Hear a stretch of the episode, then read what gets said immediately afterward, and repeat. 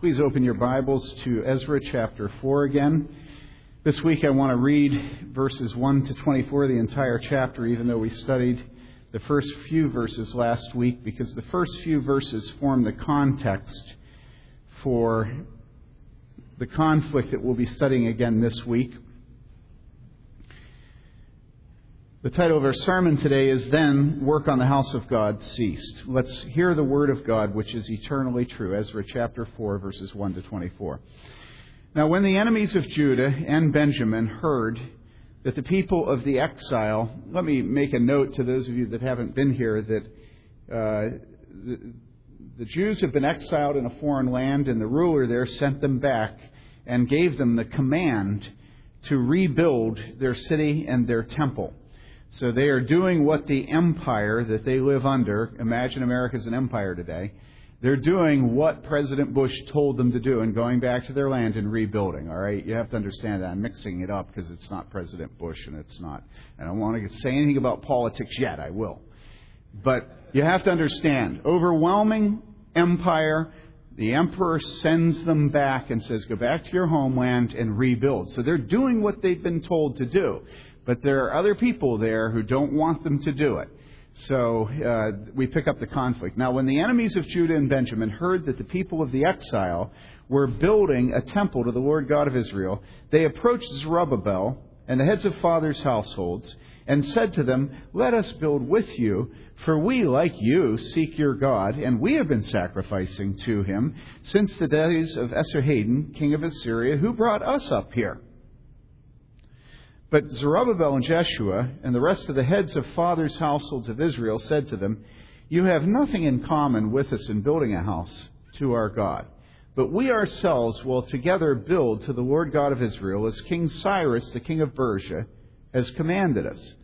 Then the people of the land discouraged the people of Judah and frightened them from building, and hired counselors against them to frustrate their counsel all the days of Cyrus, king of Persia, even until the reign of Darius, king of Persia.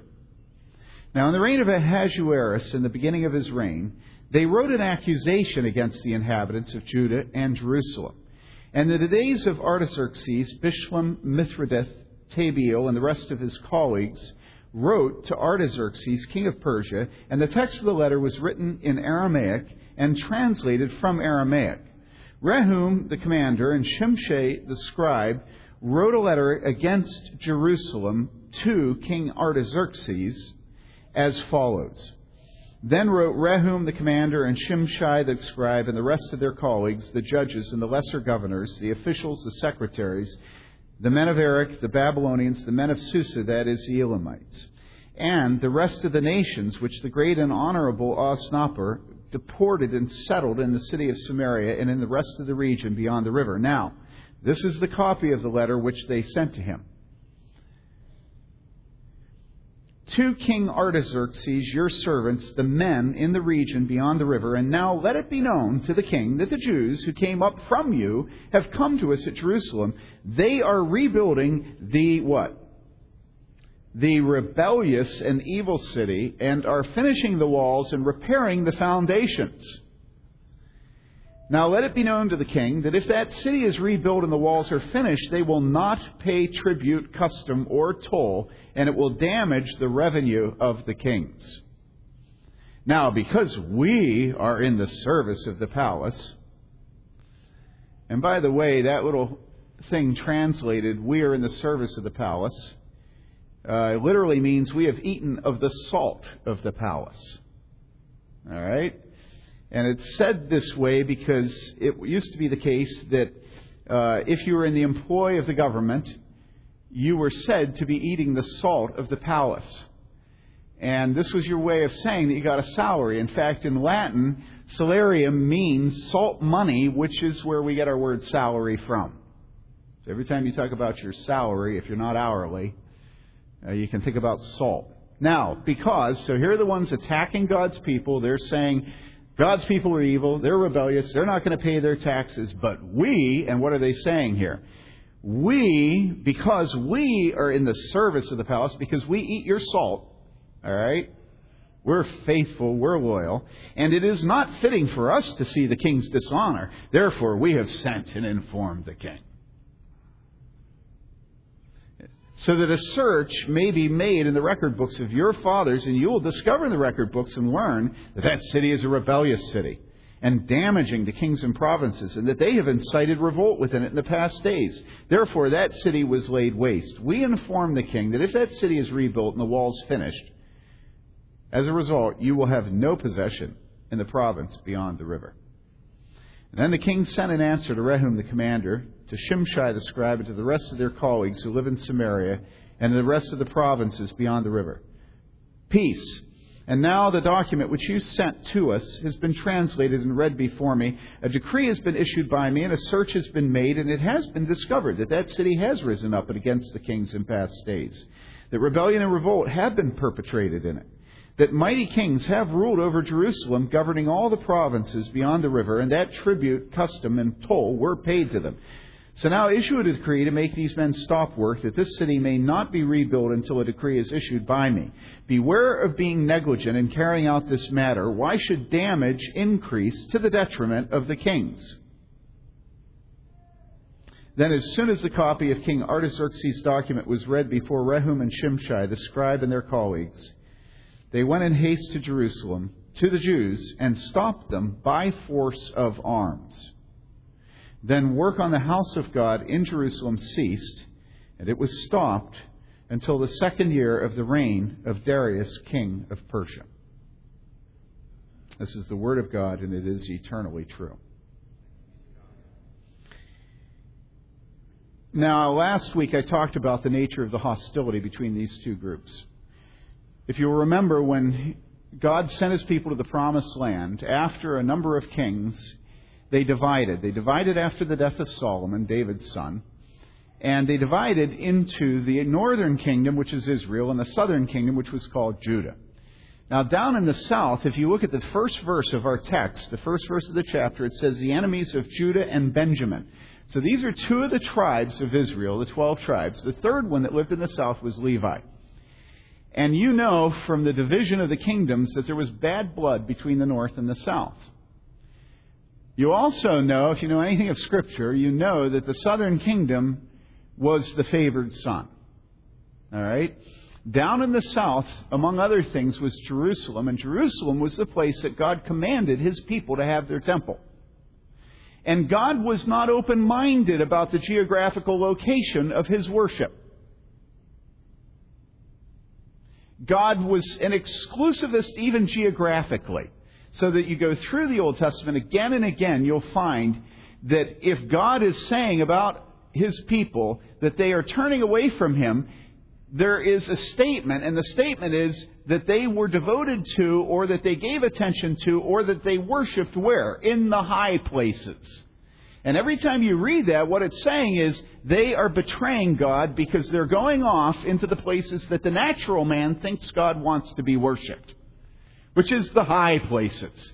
And so what they're doing is saying, you know, forget you, God. You say Jerusalem. You say to be, you know, small-minded and local, you know, but we know you're bigger than that. You know, it's like the men that, you know, are, are, are deer hunters, and that's their religion, or fishermen. You know, I worship God better out sitting on the lake in the ice shack than I do, you know, in any church, you know. And, and the world is filled with people that have their own high places and refuse to be faithful to the church of Jesus Christ.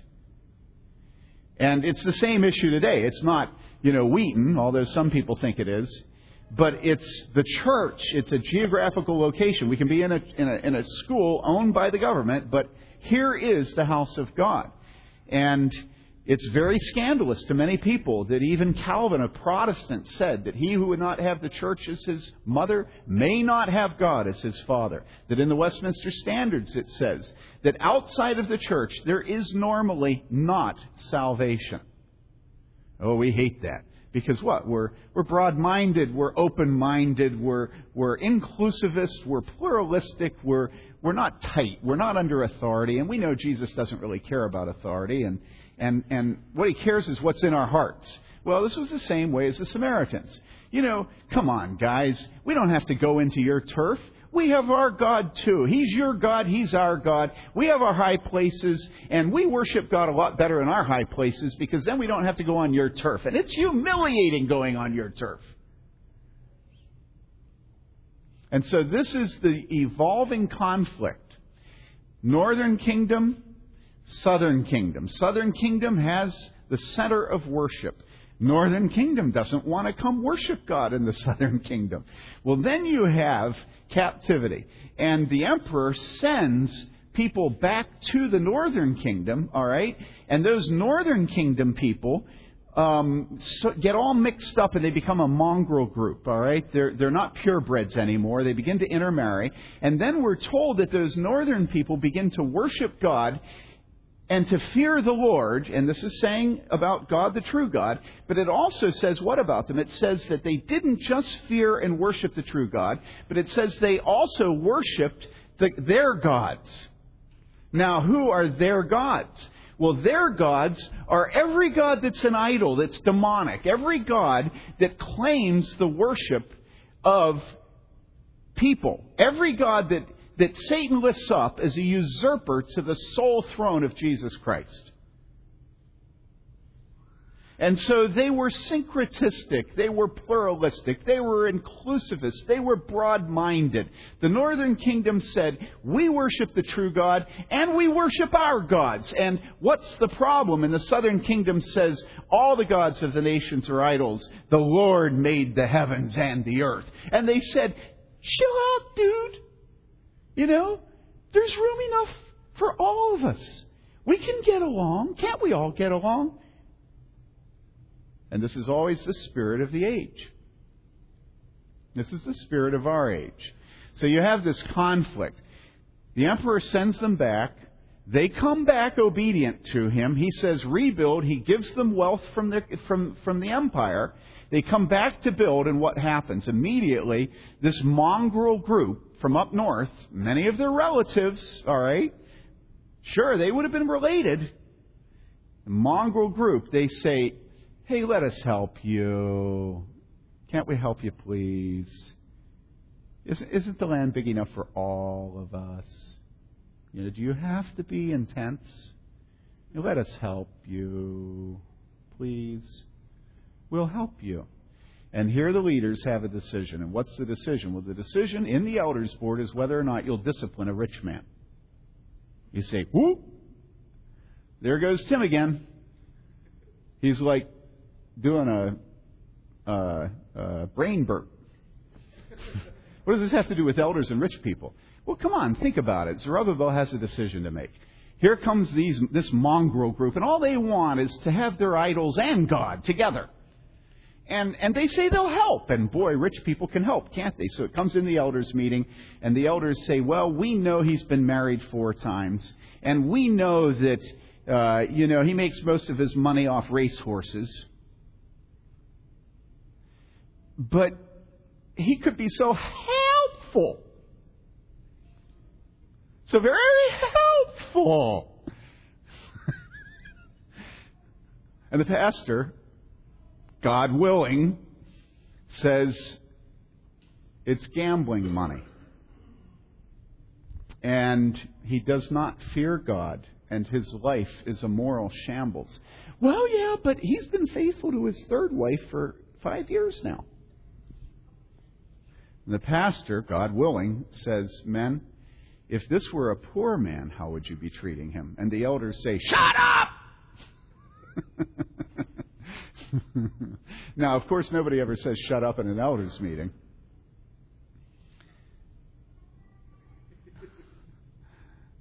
But you get the point.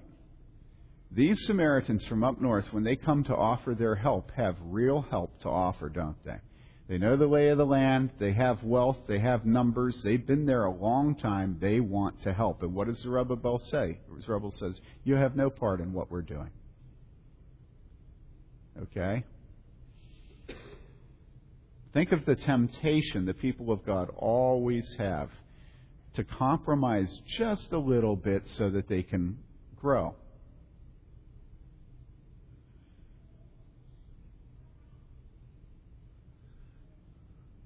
It may not be refusing to discipline a rich man.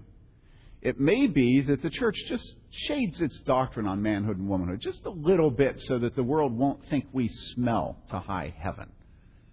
You know, it may be that the church decides that, you know, it's going to begin to um, uh, have a singles group. When the singles group grows, it becomes immoral to the max.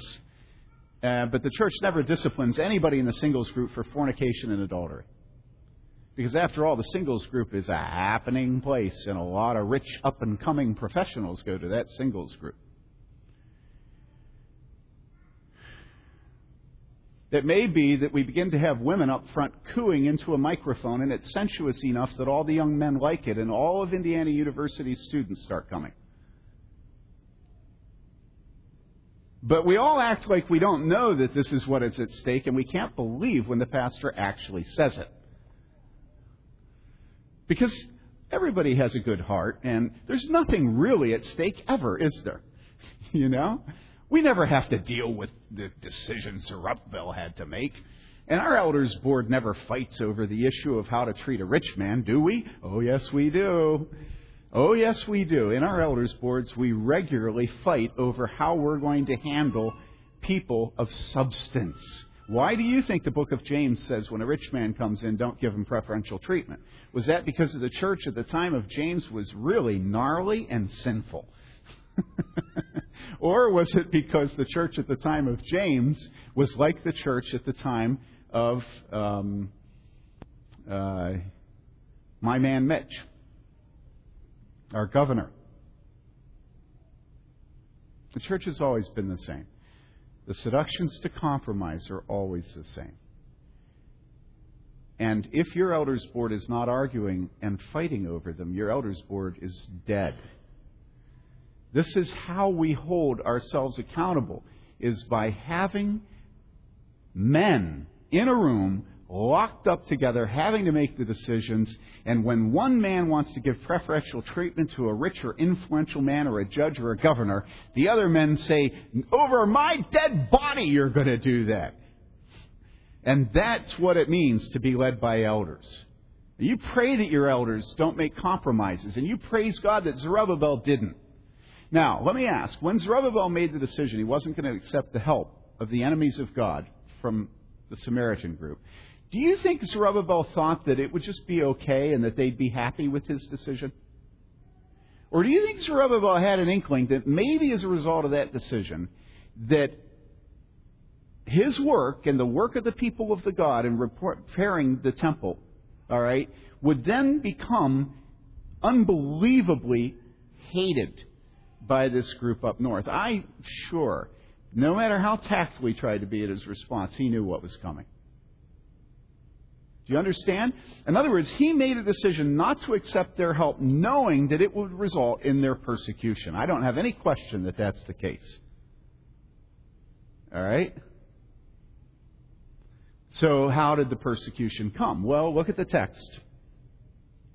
Now, I want to say something at this point. I hate to have to say this, but You'll have to understand it.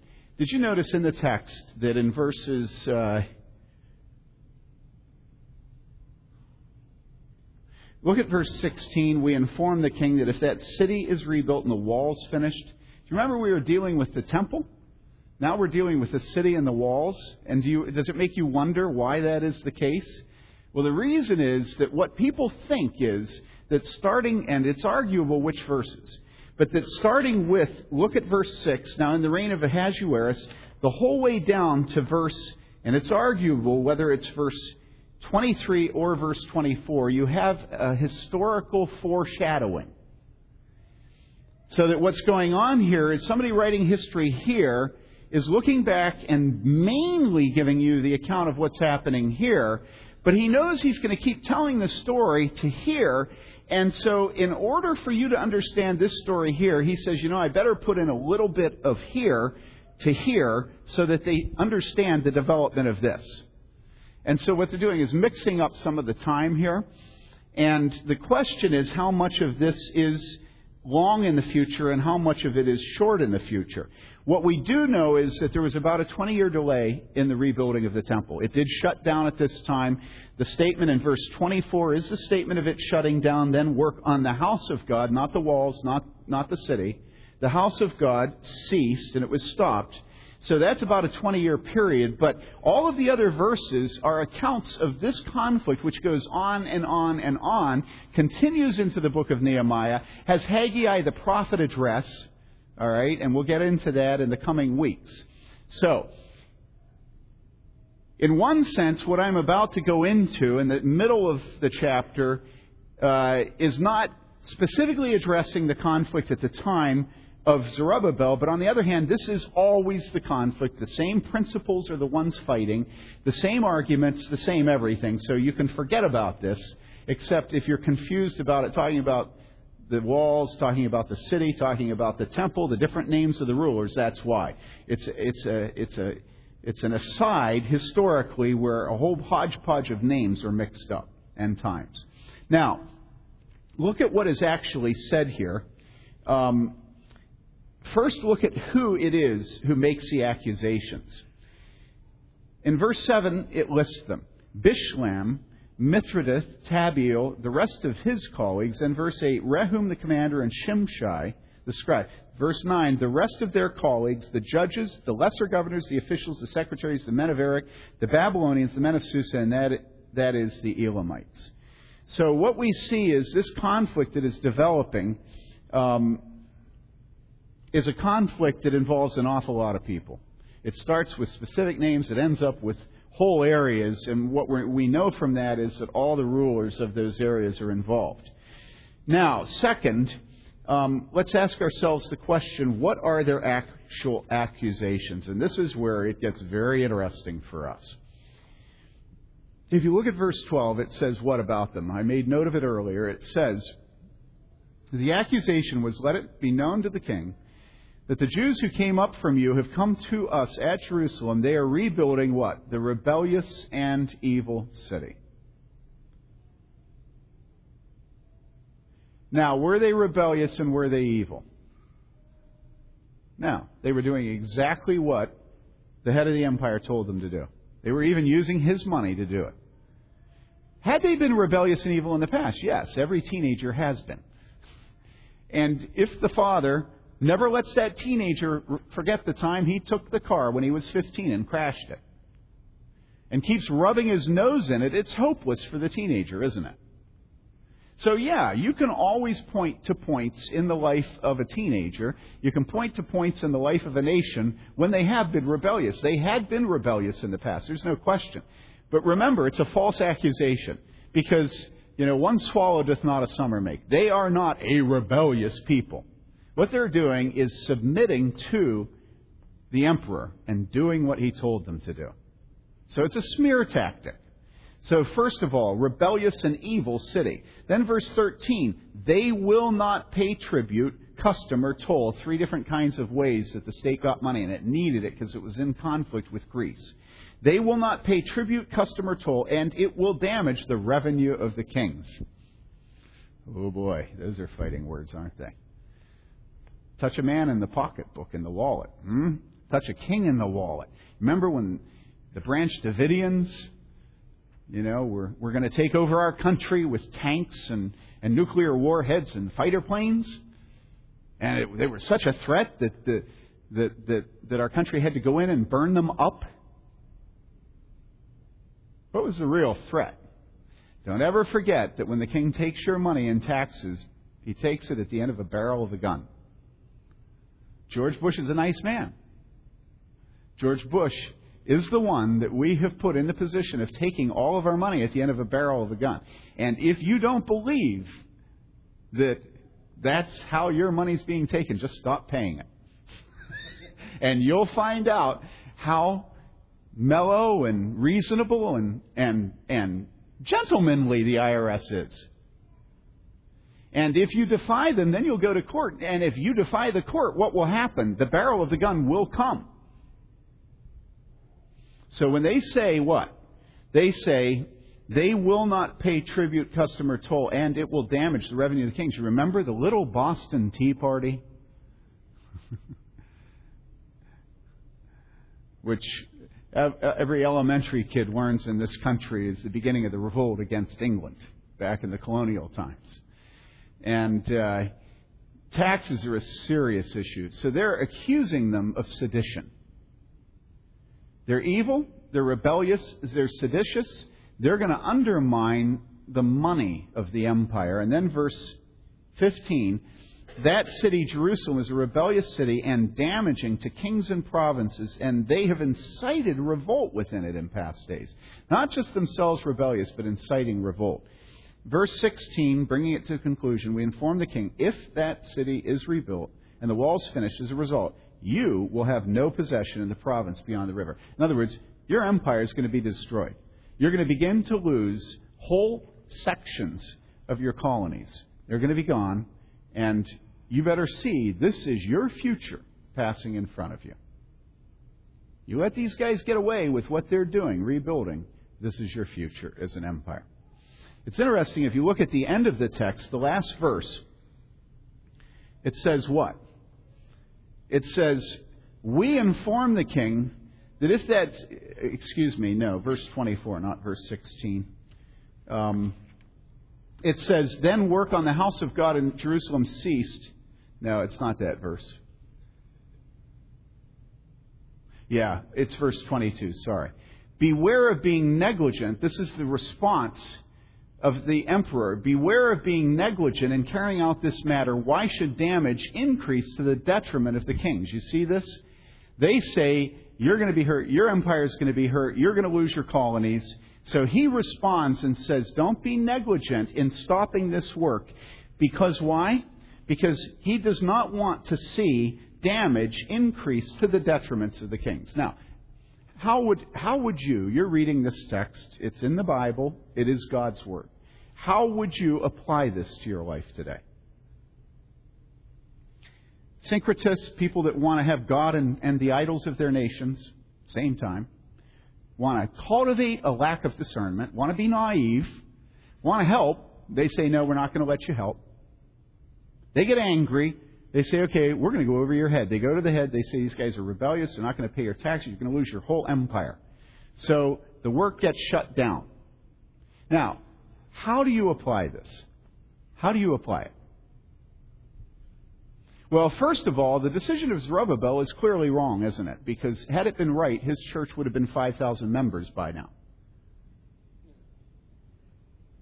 And he would have had a book, and he would have been on Dobson being interviewed. I mean, Zerubbabel is a failure, and that shows God isn't with him. And so the first thing we need to do is throw out the elders we have and get some new elders who will be honoring to the rich man and you say, You have a brain burp again? I say, Come on. What's at stake is a little compromise. We'll be able to build the church, have the money to build the church. I mean, is it ironic that over there, there's a church getting built? Just a few compromises, and there will be more people to help us, and I'll be able to save more of my money for my house instead of God's house. Come on, Tim, chill out. You see people get up and leave in the middle of your sermons. Are you an idiot? And so Zerubbabel says no, and what happens? The work gets shut down. So they replace the elders and they replace Zerubbabel and they get some new people that go up north and say, hey, we were wrong. We'd really like you to help us. Wouldn't you please? Is that what happened? No. So, number one, we learn that because suffering comes when you make a biblical decision, you don't think you're wrong. The Bible doesn't say Zerubbabel was an idiot. You see what happens when you're like tight and exclusivist and don't accept help from people who are sincere. You see, he alienated them. He went to the they went to the emperor and look at what happened. It's just awful. They didn't get a large church. They didn't get the temple rebuilt. It's so sad that men like Zerubbabel have to be all their lives being so tight. You know, poor Zerubbabel. I mean, he must have hated his father.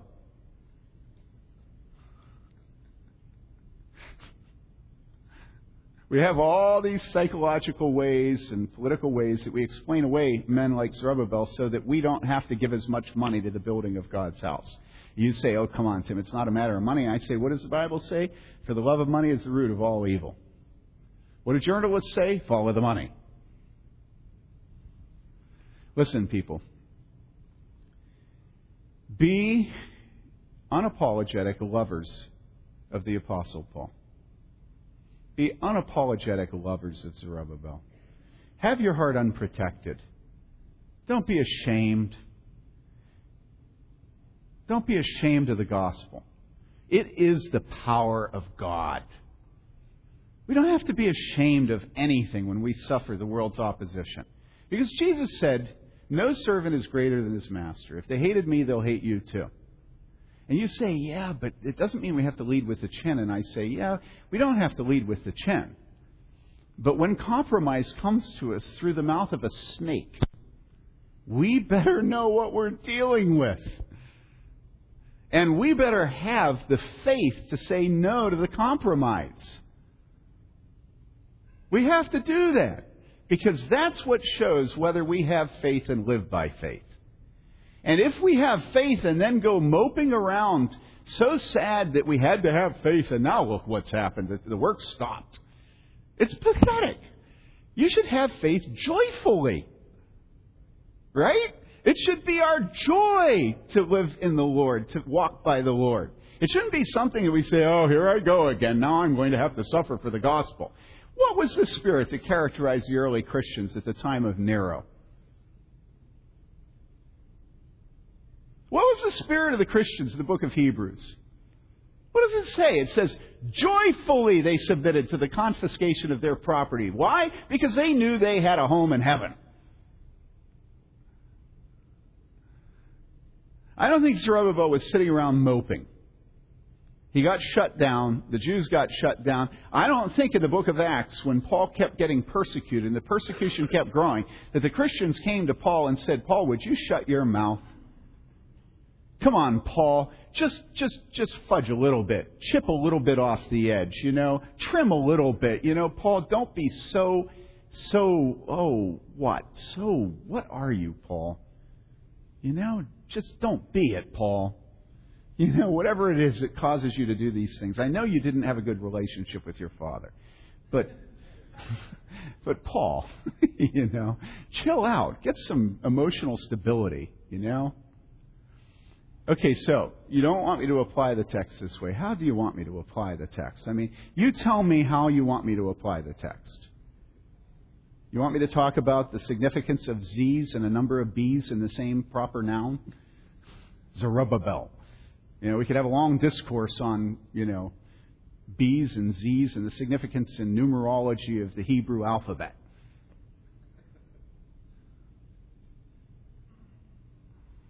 I wish I knew what you just said. Turn to the Lord. Well, here's what we have to do we have to learn to love the places where we are most dependent on Jesus. Do you understand? And I tell you, this is true of me. It's my temptation, my tendency, maybe even a deep rooted principle in me, that it's the points precisely where I'm most dependent on Jesus that I am most angry and resistant. Because I don't want to be dependent on Jesus. I want to depend on myself. I love my flesh. And so if you can learn to love having to walk by faith, not just as an individual, but as a family, and not just as a family, but as a church, and not just as a church, but in everything we do that we walk by faith, then it's about God and it's not about us. You understand? Then the glory goes to him. Brothers and sisters, this country is filled with works that claim to be works of God, and it's all about a man. And if you don't know what I'm talking about, I'm not going to name names because I get in trouble every time I do that. But you can go and look at the IRS records and see the salaries of these men. And then you tell me whether it's about God or about man. Come on, be honest. How much does a man have to earn doing the work of the Lord before we say it's about him and not God? I earn from this church about $64,000 a year. Every year, those figures are put in the report. How many churches do that? We do that so that if you think I'm earning too much, you go to the elders, you say, He's become affluent. He's, he, his love is money. His love is his flesh. That's why it's there. So what if I earn 65,000? Is that then about me and not about God? You say, "Oh no, no. Come on, Tim. We're not talking about your salary."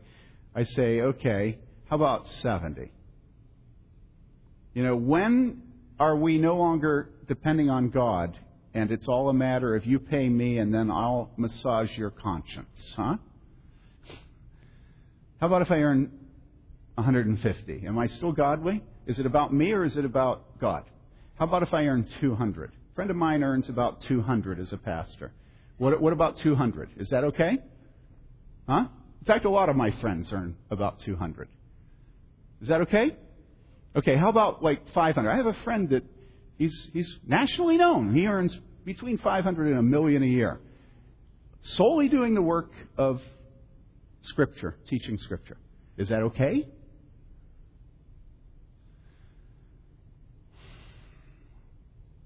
What was the northern kingdom offering the southern kingdom? They were offering them resources, workers, help. What was at stake? What was at stake was whether they would trust God or trust the flesh. What did they lose? They lost not only the help of the north, but they lost the approval of the kingdom, the empire, and they shut them down. Who made the right decision? Now, one last application. Did you notice the center of the application is what? That they are a threat to the political realm. You see that? Rebels, not paying taxes, seditious. They're going to ruin your political enterprise. What did they say about Jesus? Do you remember? What did they say about Elijah? It's always the habit that God's people are accused of trying to destroy the political order of their day. Why did the Pharisees hate Jesus? Because he was going to mess up their sweet deal with the Roman Empire. So the center of their accusation is you guys are messing up this political agreement, this empire. You're a threat to it. You have to be shut down. Now, let me ask you today do Christians pose any threat to the United States of America?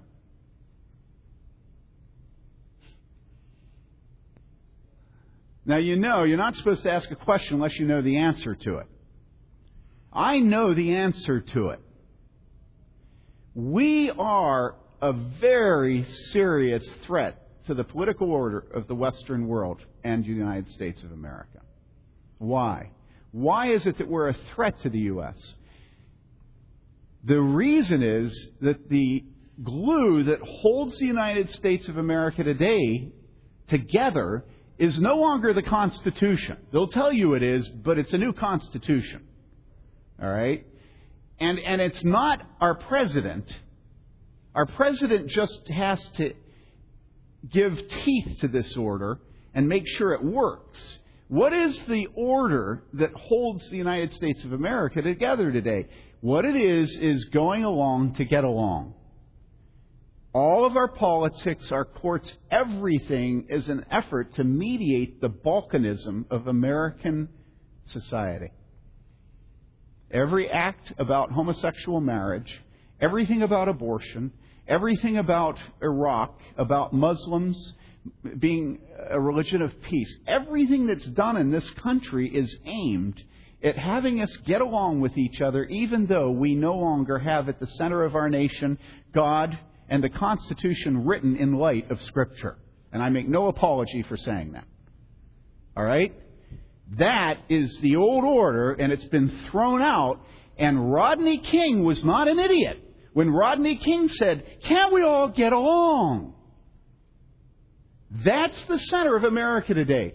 Allan Bloom says it's the only value left is getting along with each other.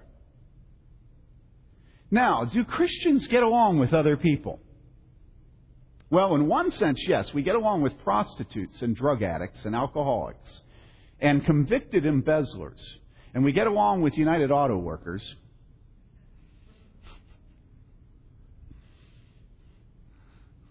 My favorite UAW member over here. And we get along with the uneducated. We get along with the people over at the Bill Monroe Music Festival. Do we get along with New York City? Christians don't get along with New York City, do we? Do we get along with Christopher Hitchens? Christians don't get along with Christopher Hitchens.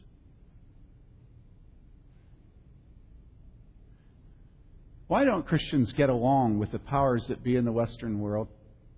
Why are so many people writing books that attack God and surrogately attack us? Why?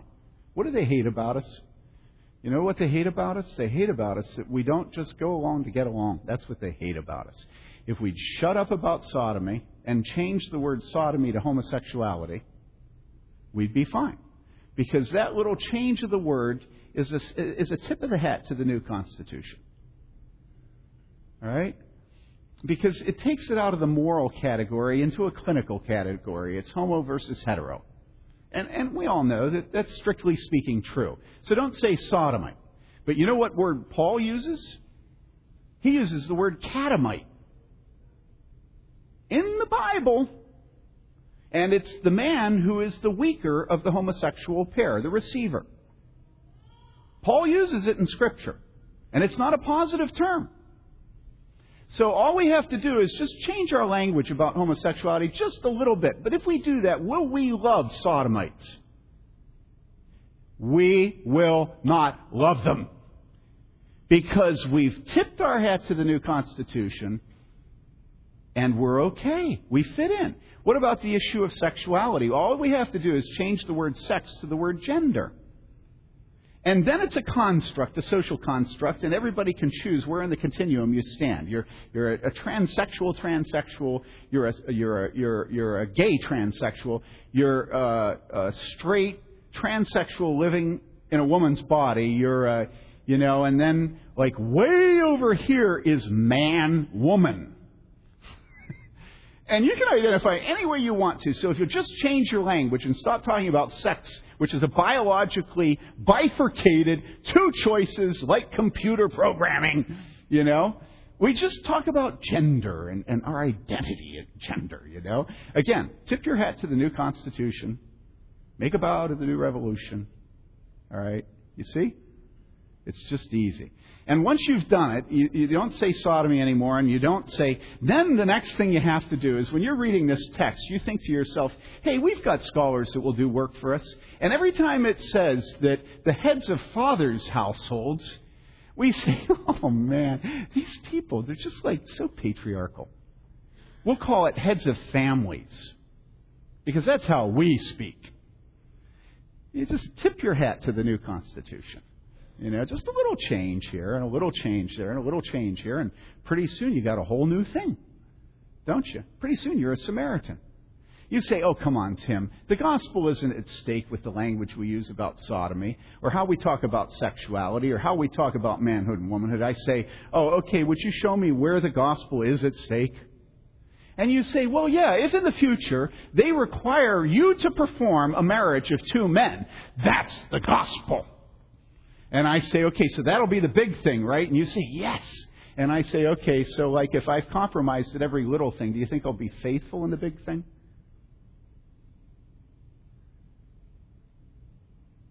You know I won't. Because by then I'll be earning $200,000 like my friends. because why? The church will have grown. And you won't have nearly as heavy a weight to carry in the building of our new building. You see, it all comes around, doesn't it? Journalists say, follow the money. There is a reason you speak the way you speak. There is a reason you do not refer to the human race as man, but human beings. Tip the hat to the new Constitution. And the new Constitution America is going along to get along. Can't we all get along? And there are infinite numbers of ways every single week where you have an opportunity to confess faith in Jesus Christ. And you have a choice. All your words, all those times where you're silent and should speak up, and all those times that you blabber on and fail to address the one issue that should be addressed. All right? They're all opportunities for you to live by faith or to live by sight. To have your home here or to have your home in heaven. How do you think the church grew in the first few centuries? Do you think they grew because the Roman Empire became positively uh, uh, oriented towards Christians? No. What happened was Christians joyfully suffered. And that's where the saying comes that the blood of the martyr is the seed of the church. And if you want your little boys to grow up like Polycarp, where his mother had to hide his clothes so he would be naked so he would not run outside to be a martyr when they came to take somebody in his neighborhood. You better start teaching them how to talk now so that people at his elementary school think he's weird. Because if you want to have normalcy until the moment where they come to kill him and then have him be faithful, it is never going to happen. Do you understand this? Here's what I have to say, and it's a tough thing, but I want you to hear it. You are not a patriotic American. You are a Christian. And if you think that you can go along to get along in our country, if you think you can fit in, and then at that moment you'll be faithful and you'll stand for the Lord, the devil has snookered you. It is not going to happen. And so, brothers and sisters, I want to read it by way of inspiration first, a statement uh, from the Apostle Paul. And I want you to hear it. It's 1 Timothy 3:12 and it says this. This is the word of God, it's eternally true. In fact, so it's not saying sometimes, is it? It starts with the little words in fact. Everyone, it doesn't say some people, it doesn't say particular times, it doesn't say people that have loud mouths. It says, in fact, everyone who wants to live a godly life in Jesus Christ, what? will be persecuted. Not if they're so unfortunate that they don't live in the United States of America. In fact, everyone who wants to live a godly life in Jesus Christ will be persecuted. Do you know why the Christians were killed in the ancient Roman Empire? The ancient Roman Empire was filled with polytheism. The Apostle Paul goes into Athens. There's idols on every street corner, even an idol to an unknown God. You know why Christians were killed? Because they were the only group that said no to all the idols and said there is only one God. And so what were they killed for? They were killed for anarchy and atheism. You say anarchy. There's nothing anarchical about the early Christians. They say, yeah, it was. They stood in the face of the polytheism, of the pantheon of gods, and they said, no. They wouldn't sacrifice. They wouldn't tip the hat to the new Constitution. And so slowly it began to get more and more aggressive and more and more aggressive. It started by trying to persecute the preachers. That's why in Canada today, you cannot read scripture about homosexuality without knowing that you can go to prison for doing that because it's hate speech. The Bible in Canada about homosexuality is now hate speech. Okay? They start with the preachers, and usually they get most of us. And then they come for you. Right? Okay? And they came for the Christians, and the preachers wouldn't give in. And the older Titus II deaconess women wouldn't give in. And the young children were trying to run outside to die with their parents. And, and let me read you an account. This is a beautiful account about a woman. In the case of Afra of Augsburg, a converted prostitute. She suffered in the terror of Diocletian, the Roman emperor. And we're introduced to a new form of temptation of even more subtle power. The judge said to her, I hear you were a prostitute. Sacrifice, then, in other words, bow the knee to the Roman God. Sacrifice, then, for the God of Christians will have nothing to do with you. My Lord, she replied, he said that he came down from heaven to save sinners such as me. You see, the church will grow, but it's not going to grow by Zondervan helping us out. It's not going to grow because we're going to get on the 700 club. It's going to grow because there's going to be an infectious, seductive, beautiful, uh, holistic, organic, cheerful, self forgetful, faithful, uh, playful, heavenly smell that comes out of us. People are going to see us playing at the park together and they're going to say, Can I play too? We're going to love each other. Our homes are going to just ooze blood and sweat and tears and laughter. And the neighbors are going to come into our homes and say, What is all this life? And they're going to have just left the tube of death. And they're going to say, I've never seen this on television. you know, unbelievable growth because people will see what God made us for.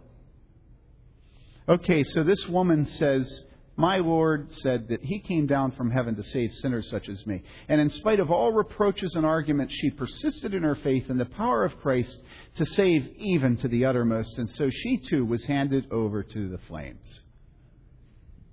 And thus the harlot gained what Cyprian rightly calls the purple robe of the Lamb.